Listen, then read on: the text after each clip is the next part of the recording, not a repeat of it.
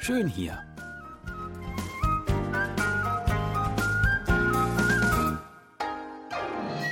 Ausflugtipps für Korea mit Jan Dirks.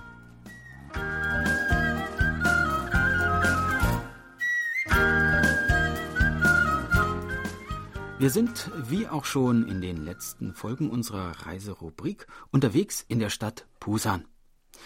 Einer der im Sommer meist besuchten Orte von Busan ist der Strand von Haeundae. Zehntausende von Menschen liegen dann, wenn nicht gerade eine Pandemie herrscht, dicht an dicht hier in der Hitze oder drängen sich im Wasser.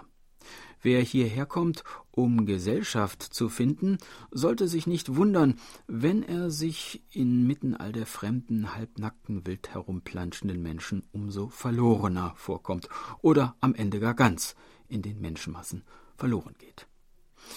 Für alle, die es etwas ruhiger bevorzugen, gibt es eine Alternative.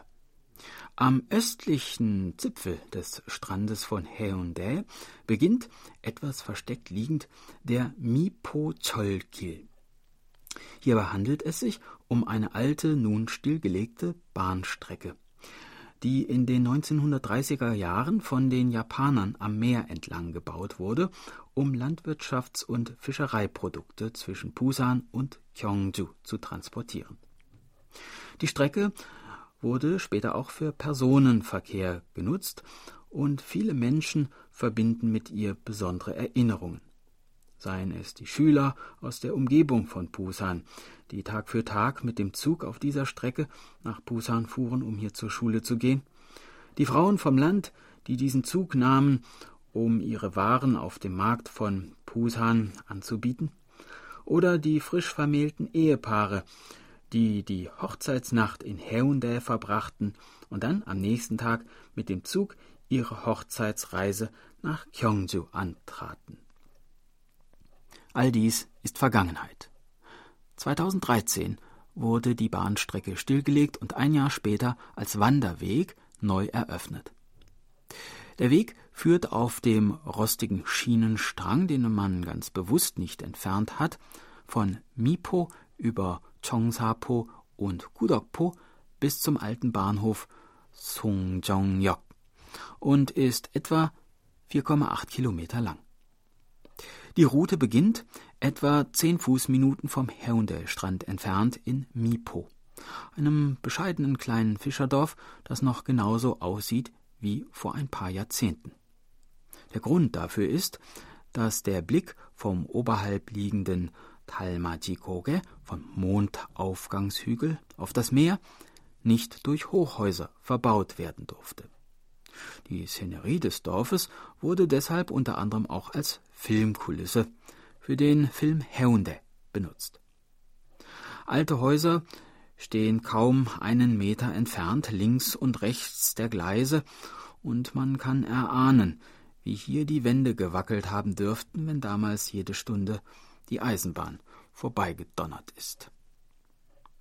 Geht man weiter, öffnen sich die Häuserzeilen und man hat den weiten Blick auf das Meer. Wendet man sich um und blickt zurück, sieht man ganz am Ende des gebogenen Schienenstrangs die Inselgruppe Oryukdo, die mit dem Strand verbundene Insel Tongbeksom und die große Brücke Kwangan Taekyo liegen. Wir durchqueren nun einen kleinen Tunnel unterhalb des Mondaufgangshügels. Wir treten ins Freie. Auf der rechten Seite das Meer und auf der linken der Hang mit den krumm gewachsenen Bergkiefern. Wir erreichen nun das Dorf Chongsapo, dessen Hafeneinfahrt von einem weißen und einem roten Leuchtturm bewacht wird und dessen hübsche Cafés zu einer kleinen Rast einladen.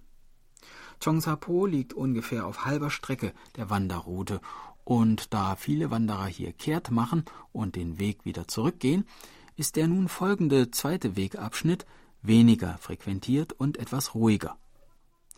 Wir kommen an kleinen Gemüsebeeten vorbei, an Stangen mit zum Trocknen aufgehängten Seetang und immer wieder an kleinen Cafés. Bis sich schließlich der Strand von Songjiang vor uns erstreckt und wir das alte Bahnhofsgebäude erreichen, das 1934 erbaut wurde und in dem sich heute eine Galerie befindet. Hier endet unser heutiger Spaziergang. Die Zukunft dieses einzigartigen Wanderweges ist ungewiss. Man hört von Bestrebungen, den Weg in eine Railbike-Strecke umzuwandeln, die den Betreibern dann sicherlich eine Menge Geld einbringen dürfte. Mit der Beschaulichkeit und mit der Freiheit, diesen wunderbaren Küstenabschnitt in individuellem Tempo zu gehen und in aller Ruhe auf sich wirken zu lassen, wäre es dann vermutlich vorbei. Das war unser Ausflugstipp für heute. In einer Woche starten wir die nächste Tour und würden uns freuen, wenn Sie uns wieder begleiten. Tschüss und bis dann, sagt Jan Dirks.